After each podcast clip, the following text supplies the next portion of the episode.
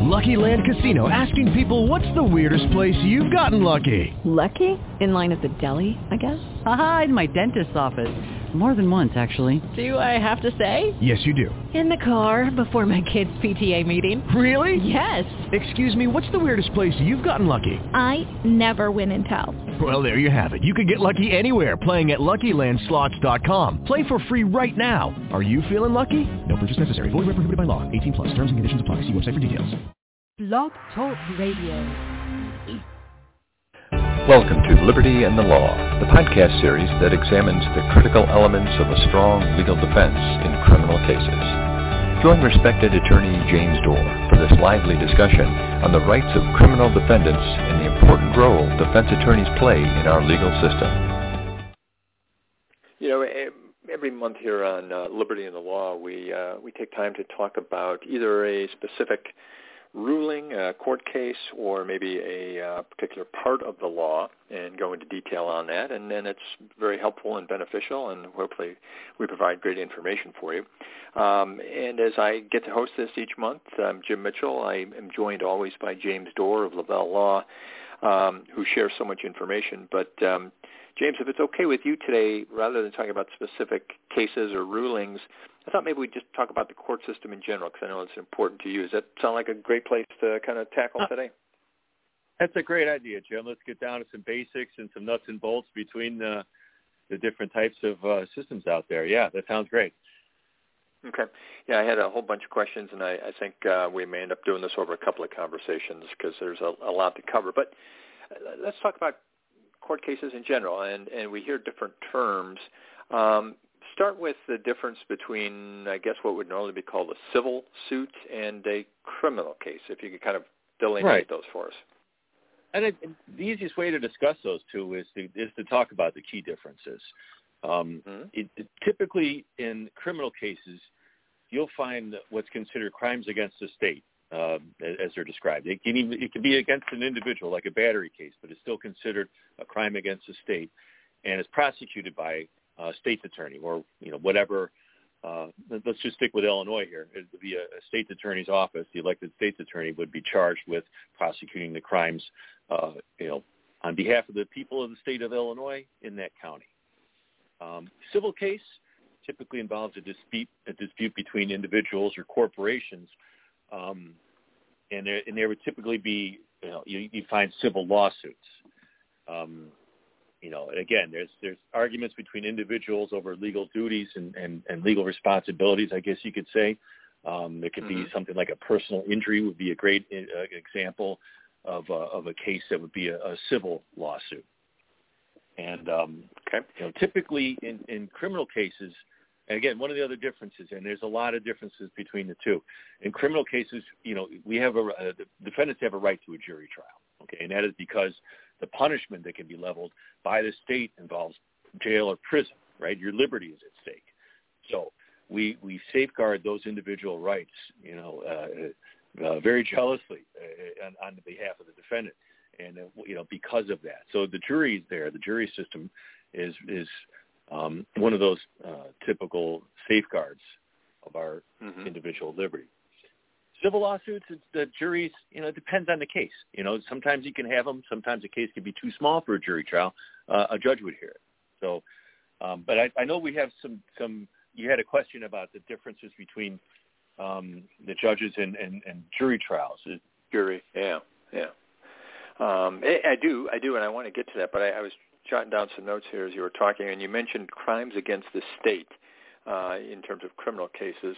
Um, do we do we assume that a criminal case is, is preceded then by some sort of uh, arrest or offense in which a, a person is charged with what I would generally refer to as a as a crime? This this originates from some um, action by a police or, or someone else in the state to uh, to bring charges. So typically an arrest would be one of the hallmarks of a criminal case because, like I said before, your liberty's at stake. Uh, there will be an arrest. Uh, typically people can uh, be placed on bond while they wait for the case to be adjudicated, um, or they could be held in custody. So it, it, there's, there's uh, um, you know, depending on the level of the crime, um, you know, the, the, the arrest would dictate how somebody's treated after that. But the uh, um, the thing to remember with with the uh, criminal cases and, and being prosecuted by the state, they're prosecuting uh, um, crimes that are laid out in statutes by the legislature. So these are these are state statutes that are passed by our, our representatives. So they have a lot of the uh, um, citizen support behind them. So those would be um, uh, laws that we should all know, at least for the most part, and expected to follow. Mm-hmm. So uh, that's why I say that it's it's considered a crimes against the state. The state also has the obligation to prosecute those crimes because they pass the laws on behalf of everybody. So they really prosecute on behalf of the people of the state of Illinois. People, right? Okay. Now I, I'm I'm gonna I, I think of certain headlines, certain high-profile cases that make me ask this question. But can can certain cases be tried both ways? I mean, can there be a, a civil claim uh, when there's also criminal charges, or do they remain different, or there's some exclusivity there? Right. No, absolutely, Jim. And I think one of the most famous examples would be the O.J. Simpson uh, mm-hmm. series of trials. Um, when he was prosecuted uh, uh, for uh, you know, at least two murder charges, um, he was acquitted by the jury. And because they have a standard of proof beyond a reasonable doubt, they heard all the evidence and they decided that there was reasonable doubt with those cases, and they acquitted O.J. In the in the civil case, he was also sued civilly, and the proof, the standard of proof in a civil case is, is proof beyond a reason by the preponderance of evidence rather than beyond a reasonable doubt. So it's a far lesser standard. It's considered uh, 50% plus one, basically. So if you if you get just to tip the scale just the slightest bit in your favor, that can get you a mm-hmm. verdict in a civil case. Um, and because of that, it's, it's, it's typically monetary damages people are looking for. So that's a great example of a, of, of you know a, a man who had to face civil and criminal uh, um, proceedings for the same action. Interesting. Okay. Uh, so a criminal case, then let's go back to that because that's much of what you do in your work uh, at Lavelle Law, and you've been doing it for many years. Um, criminal case is going to then originate, as you said, by uh, um, charges being filed, and, and in Illinois, state's attorney bringing those um, charges. So can you kind of walk us through what procedurally that looks like after an arrest is made and a, an arraignment is held? Sure. I mean, it, it, there's different procedures for different counties, but typically there's some there's there's some commonality uh, between the counties. Um, uh, an action could be a misdemeanor or it could be a felony case. Typically, they will be held in different courtrooms um, by different judges, uh, um, and because the there's a lot more at stake with the felony cases. People can be held uh, in prison for a much longer time than they can for a misdemeanor case. Misdemeanor case typically is punishable by a maximum of 364 days in county jail and a $2,500 fine. Um, there, there can be in criminal cases uh, anything up to and including the death penalty for cases. So um, it, there's there's far more uh, at stake in, in the felony cases as compared to uh, the misdemeanor cases. And um, basically, when you get to start in, into court on those cases, the felony cases have more procedures to it. They will ask for the, the, the typically the, the prosecutor will be required to put some evidence up front um, as to probable cause for the arrest. Okay, it's what's called a preliminary hearing that the judges will typically hold um, to see if there's probable cause to bring the charges and and or hold the, the, defendant in uh, in jail awaiting those charges. Um, he, he, misdemeanor cases, typically somebody will bond out, not have to go back or, or face any kind of uh, time in jail, but they don't also, you know, the probable cause is not really uh, determined up front by the judge. Um, so one of the couple basic things is, but there's a lot more, Jim.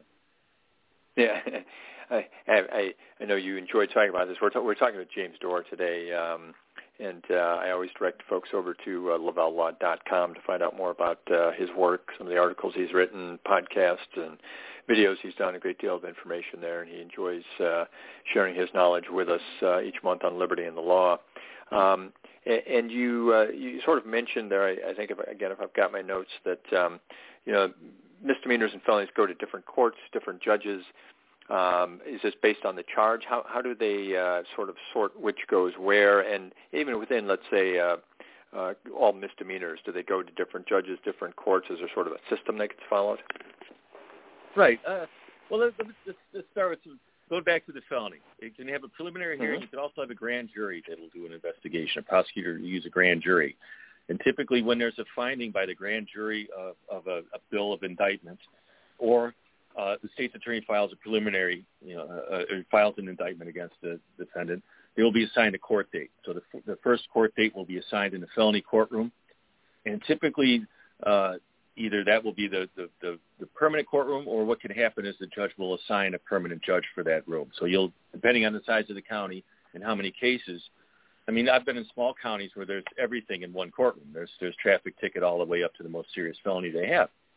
And in uh, other counties around here, typically the bigger counties, you'll find very specialized courtrooms for you know civil versus criminal. And criminal will break it down to a traffic court or a misdemeanor courtroom, a DUI courtroom, or a domestic violence courtroom on a misdemeanor. So they can apportion out, uh, uh, depending on what kind of case it is, you'll be assigned to a different courtroom because then you'll face a, prosecutor that that's assigned to prosecute that type of crime, and then you'll be in front of a judge who's very familiar with that area of law. And so this is done then geographically. If a, if a uh, cr- criminal action or perceived criminal action takes place in a particular county, then there's a county court system in which that will be heard, sort of stays within that jurisdiction. That's right. You know, it, it, even though there's state charges, how the counties Mhm. prosecute those charges can it can vary on the size of the county. Uh, rural prosecutions versus things in, in the in urban centers, very different crimes they're dealing with typically. So, um, but they they handle their own prosecutions again by the elected state's attorney, right? So the people are involved in this process by electing their representatives, and they would determine what what kind of crimes they they think should be prosecuted as a priority over over other crimes. Now, you have shared with us uh, on a number of occasions, um, you know, sort of best practices for a defense attorney, uh, how you lay out a case, how you, you know, build and even think forward to a potential appeal, have your documentation, your evidence. Um, in you also just mentioned smaller counties, larger counties. As a defense attorney, you've been at this uh, a number of years. Over time, do you get to uh, find yourself uh, in front of the same judges on a regular basis and uh, dealing with the same state's attorney representatives? Do you kind of get acquainted and, and begin to know the differences between each? Oh, absolutely. Know, knowing the players in the system is always an advantage. Um, you know, some some prosecutors will have a more uh, lenient approach to be a little more generous on, on the uh, offers they'll make on cases or how they choose to look at things. At least from my perspective, um, different judges are uh, some will be more strict than others. Some will be more law and order types. Some will be more favorable, you know, to, and the prosecutor would say that's more favorable to the defense attorney. Um, so everybody's a little bit different, and, and it does help to know the players involved and how you bring forward a case, or sometimes the timing of when you bring a case. And and just tell me with a minute or so we have left here, because I'm going to save all our conversations about appellate and Supreme Courts for another time. But uh, just based on what you said, when you have a client, you're dealing with a client uh, with some charges in front of them. Is part of your job to sort of walk them through who the who the judge is, who the who the prosecutor is, and how to uh, behave, answer, and do things in in front of each?